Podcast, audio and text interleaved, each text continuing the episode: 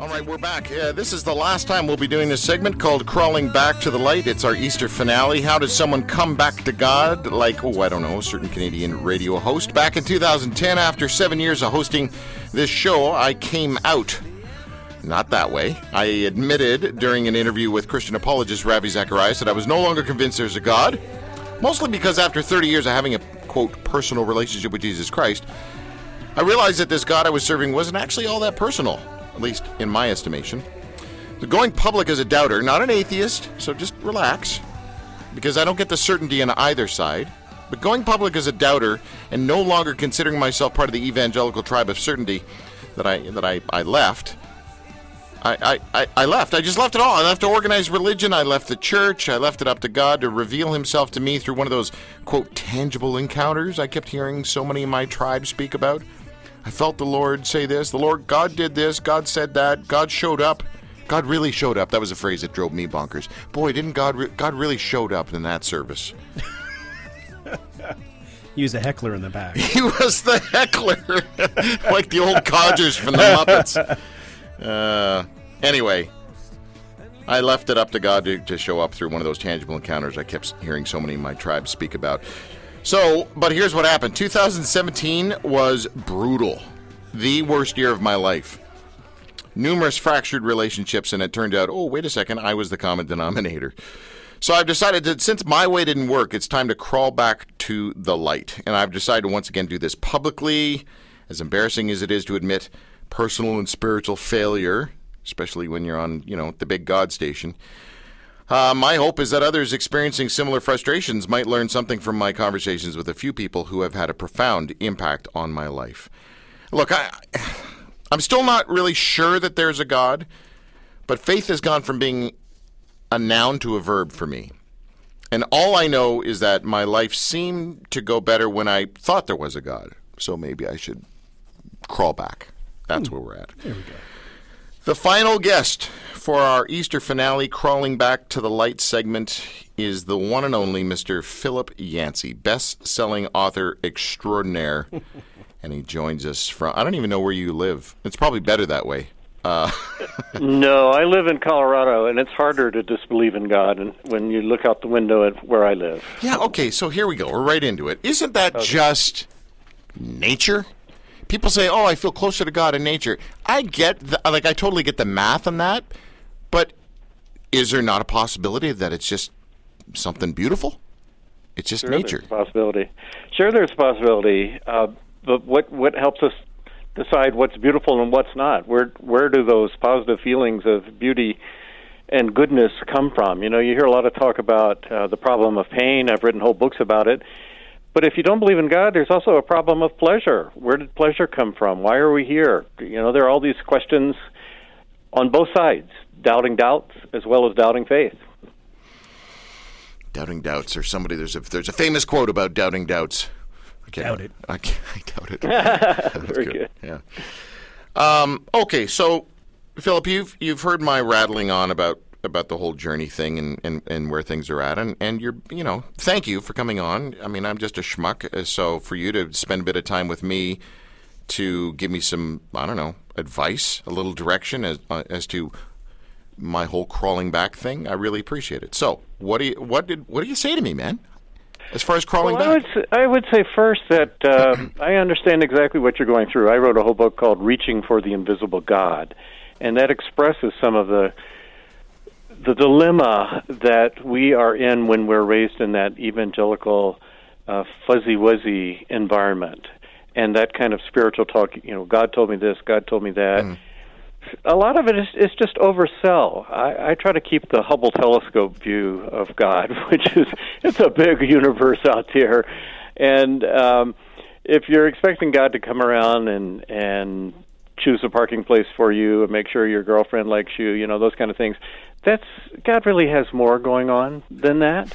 and, and furthermore, God has entrusted us with with an incredible amount of freedom. That's the one thing I most appreciate about God. Um, sometimes when I'm speaking in a in a college setting, particularly with a bunch of skeptics, I say, I challenge you to find a single argument against God in the great atheists, either the classics like Voltaire or Bertrand Russell or the mm-hmm. modern ones like Christopher Hitchens and Richard Dawkins, I, I challenge you to find a single argument that they use that's not already included in the Bible. Uh, you know, go to Job, go to Lamentations, go to Psalms, and I, I haven't found one of their arguments that's not already there. And I, frankly, I respect a God who not only gives us the freedom to doubt, to reject, but also the freedom, uh, but also actually provides the words for us in what we consider sacred scripture. Hmm. Since you, uh, you know, hold on.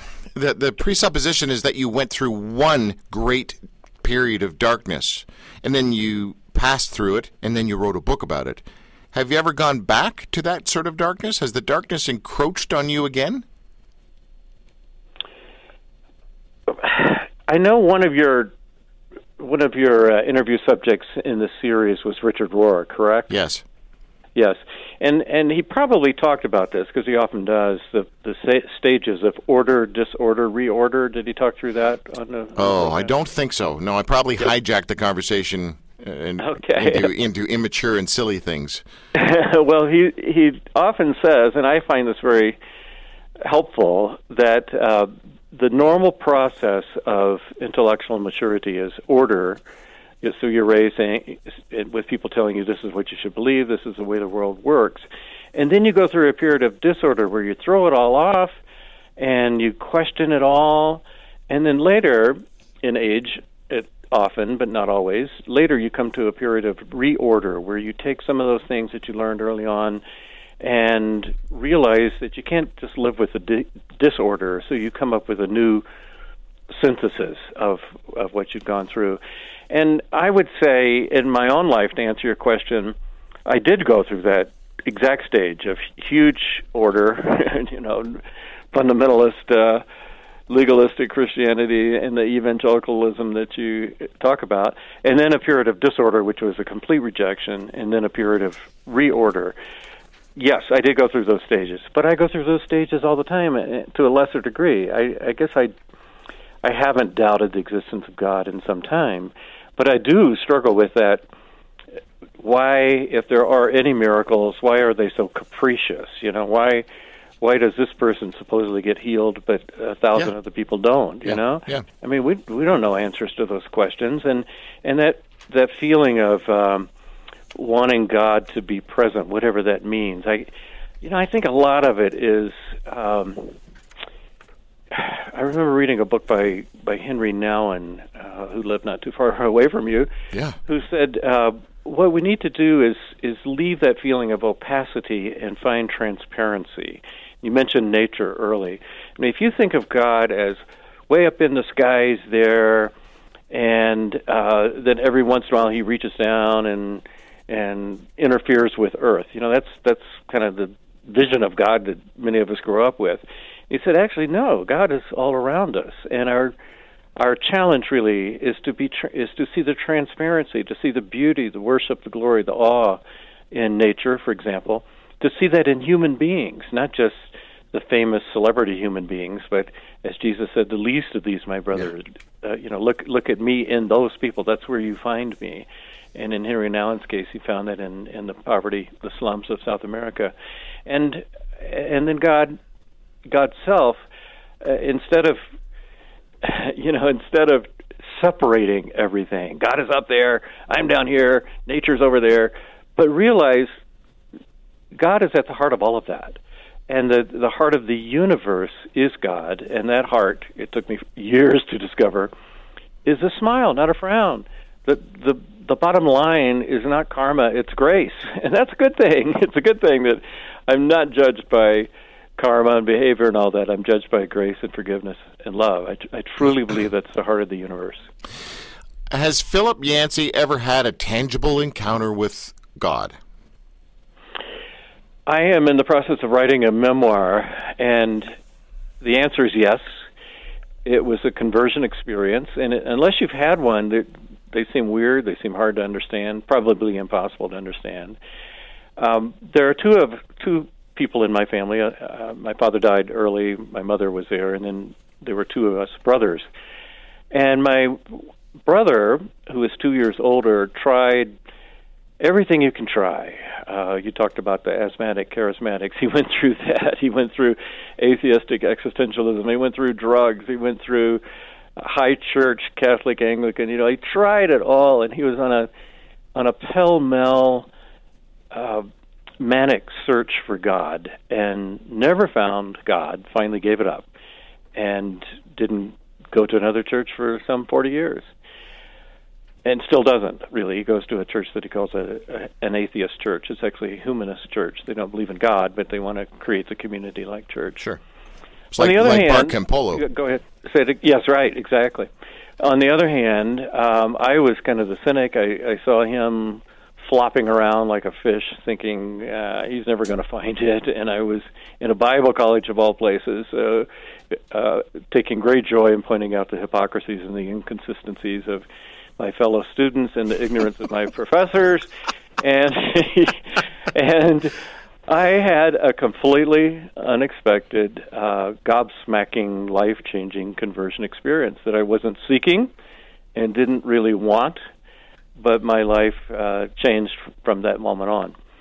That's not true of everybody, obviously. The woman I married never went through one of those. She was raised by missionaries' parents, and um, has never really had that kind of deep existential doubt. I did, and I, I just have to say uh, it, it, it was a phenomenal, unexplainable, unpredictable experience, yes. But I only had, hold on. I only had one and then a couple little feather touches along the way. That's it. I, I'm sorry, did Tim, did I have a nap? Did he explain what the experience was, or are you intentionally glazing over the experience? He's writing a memoir. He's oh, saving yeah. it for later. Saving it. It's a hook for the memoir, book. But, uh, you know, if you're interested, I'll tell you. Um, we had this thing at this college called Christian Service, and you would either go to uh, uh, an asylum for the mentally ill and sing your little choir deal, or uh, go to prison. Because that'll know, help actually, the mentally ill, the choir yeah, showing right. up. I was actually on a chain gang route at one time where we went and preached to these uh, prisoners sitting there in, in a ball and chain in their black and white striped no. pajamas suits. I did, yes. Was George Clooney this, one of them? This college kid, uh, you know, with an accordion, uh, trying to tell these, these prisoners how to obey the Ten Commandments or whatever. So anyway, I th- this was not working for me, and so I, I signed up for another Christian service assignment, which was uh, university work. And we were supposed to go to the university, uh, a nearby university, and witness to people. Well, you know, I tried that about one time, and it was so humiliating. I said, I'm just going to sit in the student center and watch uh, watch television, because there weren't any televisions on this Bible college campus. And so I did, every Saturday night, and then I'd come home and uh, make up some story about my witnessing adventures, you know. And you got to do that to graduate from this school. So that's the kind of person I was. I was a complete skeptic. And then uh, another night we would have a prayer meeting where we would sit around and pray about our experiences. So there were four of us, as I recall, and three people would pray, and then there'd be about a twenty-second pause, and I never prayed. And then they'd say, okay, uh, see you, see you Saturday night. And this went on all semester. Well, once... Um, I actually started praying, and you could cut the tension in that room. People couldn't believe it. And I, the prayer went like this: God, I don't even know if you're listening or if you exist. We're supposed to care about those people at this university. I don't care if they all go to hell. In fact, I don't even care if I go to hell. And you'd have to be in a Bible college environment. You probably do understand, Drew, how they reacted. And then I, I had a I had a vision. I've got to say, I had an, an actual vision. It was a visible thing. I started praying aloud. It was more a verbal vision. I'm a writer, you know. Yeah. But I I started praying about the parable of the Good Samaritan, and I said, you know, we're supposed to supposed to feel like the Good Samaritan. We see these people and perceiving them as, as if they're hijacked by a robber and left bleeding in the ditch. I don't care about these people. And and I had a I had a twist. This was a vision.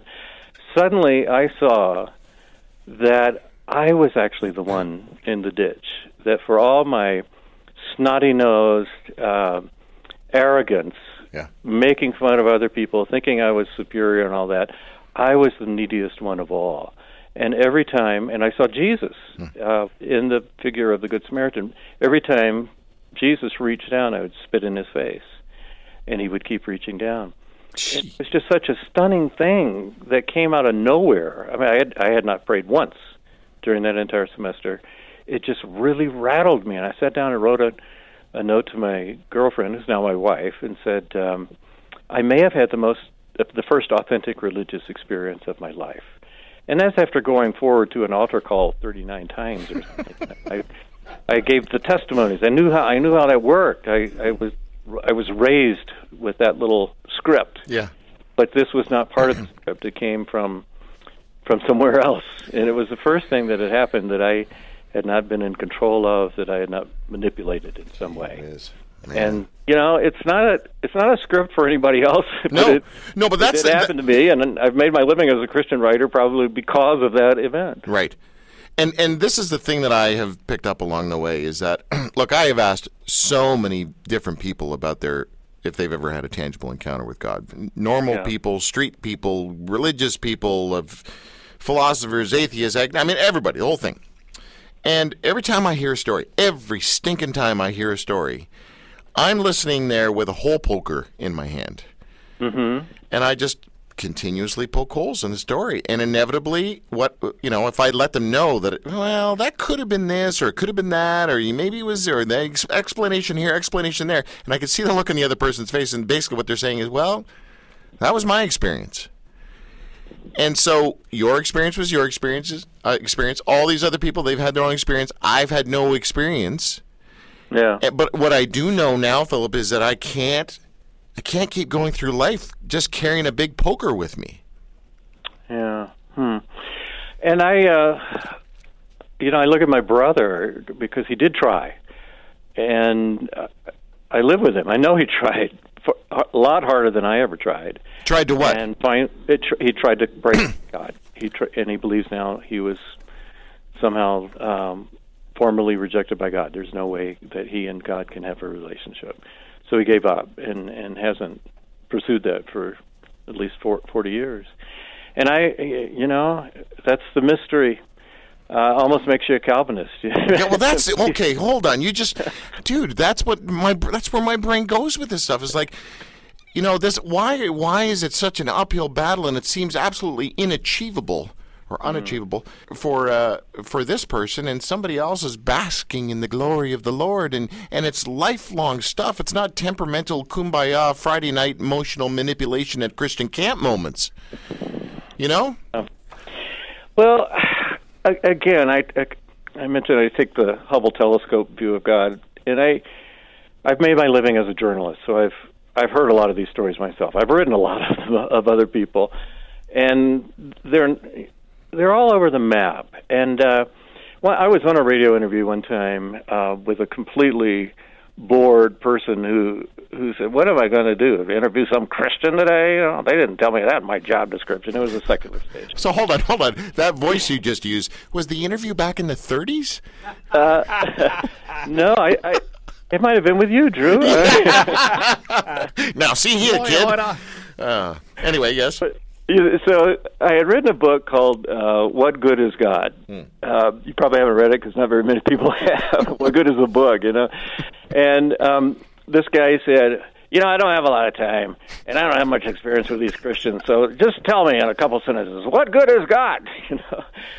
And I, I, I hadn't really thought about that. I should have. And before the interview, I said, boy, I, I guess I'd answer that on, on three levels. There's one level in which there are a lot of individ- individual people who have transforming, life-transforming relationships with God. Prostitutes, prisoners, and so, you know, I, I'd be glad to tell you these stories. That's one, individual. But there's also a community level that uh, the church, for all of its mistakes, and I write about those mistakes, really does rally around. And if you go through cancer, if you go through a hurricane, my wife just came back last night from working a, a week in Houston, this church that organizes people to go through and clean out mold from from houses that were flooded in a hurricane and replace the drywall. Mm-hmm. And the, the government pulled out months ago. The church is still there, so the community. And then the whole society. And I said, I remember the first time I went to Sweden, I thought, man, this is one great country. very little poverty, people are honest, charitable, they're right at the top on environmental issues, all the issues I think are important, mm-hmm. and, and they're on, you know, they're just transparent. It's a good, not a lot of corruption, good place. I happened to be reading a book about the history of Europe, and it said that for two hundred fifty years, most prayers in Europe ended with this line, Lord, save us from the Vikings. Amen. And I thought, you know, what happened to change this tribe of warring, raping, pillaging Vikings into modern-day Sweden? Well, the gospel happened. Christianity happened. And not that many people in Sweden even believe in God. Yeah, yeah, yeah. Very few people go to church. But the, the fruits of it spread through, you know, the honesty, charity, care, those kind of things, spread through the whole culture. So I, I just look at the effects of Christianity, and you can go on Transparency International, Gender Equality, Democracy, Environment, all of those websites, and, and look at the countries ranked at the top. I guarantee you nineteen out of twenty of them will be Christian heritage countries. Wow. Occasionally a Singapore or Japan will, will go in there, but that's it. The rest of them, those are the fruits of the gospel. And I, you know, I just look at that and say, it's not all about whether you have that fuzzy experience that that I had and other people have. A lot of people don't have it. But somehow or other, the world works better. Life works better uh, if if if indeed the gospel is true. Chatting with Philip Yancey, and very much appreciate his time. Of course, Philip Yancey is an award-winning author and a lot more. Uh, Philip, well, his bio is so long, I don't want to read his old stinking bio here. Philip Yancey dot com. Okay, uh, Philip, we're going to, in just a minute, we're going to say goodbye to you, and we're going to uh, do something that I very, very rarely do. I stopped taking calls a long time ago because it just got weird, and I just, I, I don't know, I, I didn't like it. So we're going to open up the phone lines, and we're going to ask our listeners uh, what advice, this is the last time we're doing the crawling back to the light thing, what advice do you have for me as I crawl back to the light? And so let me just ask you, sorry, let me, our listeners again, the phone number is eight seven seven, five six nine, one two five zero, eight seven seven, five six nine, one two five zero. That's toll free across Canada and the United States of America, eight seven seven, five six nine, one two five zero. That's eight seven seven, J O Y, one two five zero. Um, they'll be open soon, those phone lines. Makes me nervous, actually, getting advice from normal people. Um... But I, I applaud your your title, Crawling Back Toward the Light. You know, that's the best any of us can do. You you probably saw the book that they published after Mother Teresa's death, her, her private journal that yeah. didn't want anybody to read, you know. And uh, she was crawling for years and years and years, even though she thought she had found the light. Uh, it's God is a spirit. We're, we're people of flesh. And you try to put those two together. Yes. There are going to be problems. Thank you. That was succinctly put, really sharp, actually. That's a nugget I will take away from this conversation. I want to know from Philip Yancey, though, what should I not do?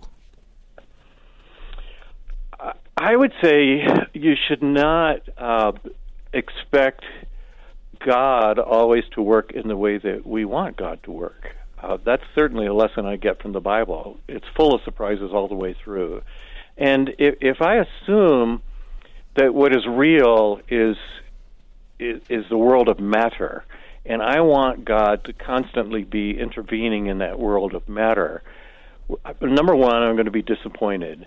Number two, if if, if I do get God to work that way, it it's usually a mess. Mm. The lesson I take from the Bible is when we think God should work this way, when God does, it, it messes things up. You know? Yeah. You go back to the Old Testament, and they pray for miracles, and the miracle would come, and everything's worse than before. And it didn't really help them believe. Well, oh, hold on. It's also very similar to people who win the lottery. The statistics out there of how lives have tanked after they've won the lottery, that's the correlation for me. Yeah, that's good. So, I, uh, you know, I say, okay, God is a spirit, and I, I can't really expect him to, I mean, other than Jesus, we could talk about that, the incarnation, but in an ongoing relationship, I can't expect God to act like my best friend where I sit down at Starbucks and have a cup of coffee, or Tim Hortons in your case. But, woot, woot. But um, so I've got to learn how do how do I relate to someone who is spirit. And that's where the, I, I look on people like the Richard Rohr's and the Thomas Burton and Henri Nouwen's who say, well, there are spiritual disciplines. Here's what you need to know, to do. Um, Richard Rohr says, pe- people ask him, how long should I pray? And he says, you pray until you until you hit the foundational yes. Well, I understand what he's saying, actually, because the rest of my life is just one big list of to-do things. And so I try to start the day by saying, okay, God, it's just me and you. Let's just sit here for a few minutes. Flush out all this stuff that I think is so important, because it's really not that important. What's most important is that whatever happens today, whoever I talk to on the telephone, whoever I run into in the grocery store, that I don't just dismiss them, but I, I look for you in them. And it's it's a quest to find the spirit behind, kind of hidden behind the matter. And and that's that's what I do with God. I don't I don't expect God to come down to to my level, although, you know, we we do believe that for a period of time as a Christian, I believe he did in Jesus. It's it's Holy Saturday. Mm-hmm. Actually, I think that's very appropriate, Drew, because, you know, Friday it looked like it was all over.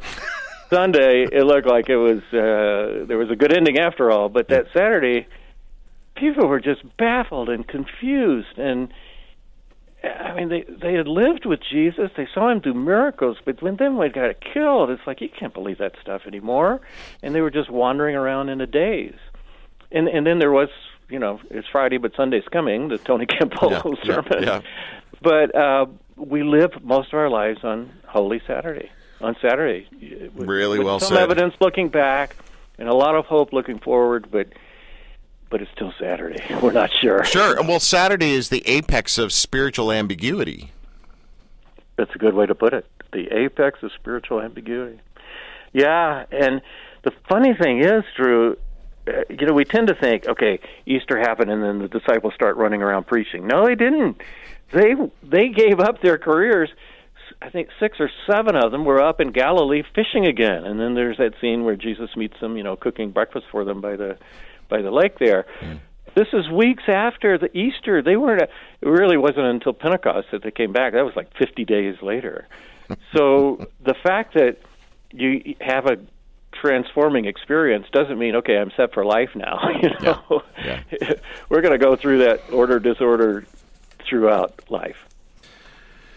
Ah, well, so let it be written. So let it be done. That's the end of the crawling back. That was the Yul Brynner line from uh, Moses, uh, Ten Commandments. Okay. Why are you looking at me like that? Because I, I don't remember that. You're like part. A pop culture guru. Yeah. So let he... it be written. So let it be done. No, nothing. No. Okay. Philip Yancey on the phone with us. Um, Philip, you've been on the show a couple times. The way you uh, use words helps to normalize a tribe that I've been part of that I don't think is normal, and and you've done that for many. And I know people thank you all the time, and, oh, Philip Yancey, you're awesome, I don't know, whatever whatever they say. But, dude, your words have softened the edges around a sometimes very bizarre tribe of people. Yeah, but if you're a writer, you're always looking for material, and the more bizarre, the better, right? Yep. Yeah, but, you know, you. I said this to Kathy Lee Gifford earlier in the show. You know, she's friends with with Trump. She's friends with Harvey Weinstein. She's friends with the Kardashians. And she refuses to throw them under the bus. She just reeks of grace. Hmm. And and you are in that same boat, sir. You have, you know, that stench is way out ahead of you. People can smell your grace a mile away. Well, unless you start talking about Harvey Weinstein, Trump, and Kardashians. Yeah. No, I know. I know. But, man, anyway. Um, okay. Well, thank you. I appreciate that very much, Drew. And uh, that, I mean, grace is a gift, right? Yeah. It, it, and it's a gift that I didn't deserve. I told you I wasn't looking for it, no. But I did get it and realized that I, I need to express that same grace toward other people. Well, I'm glad you did, and I'm glad you wrote about it, and I hope you made lots of money doing it. Philip, Philip Yancey dot com, uh, Philip Yancey dot com. What a great way to finish our Crawling Back to the Light segment over the last few months on Easter Saturday. Thank you. Happy Easter, Philip. Thank you. And you mentioned the website. It's uh, yesterday was Good Friday, and I posted this amazing story about hidden Christians in Japan. And if somebody is wavering and they want to know, what can I hang on, is this is this whole thing worth pursuing? Why don't you go to that website? Uh, we're not alone. People have been through this before, and some people have stuck it out and uh, come through on the other side. Oh, beautiful, beautiful. I'm intrigued because I saw that movie uh, Silence, I think is what it was called. Exactly. That's the story, right? Okay. All right. Beautiful. Thank you, sir. Thanks, Philip. My pleasure. Yeah, bye-bye. Bye-bye. Philip Yancey on The Drew Marshall Show.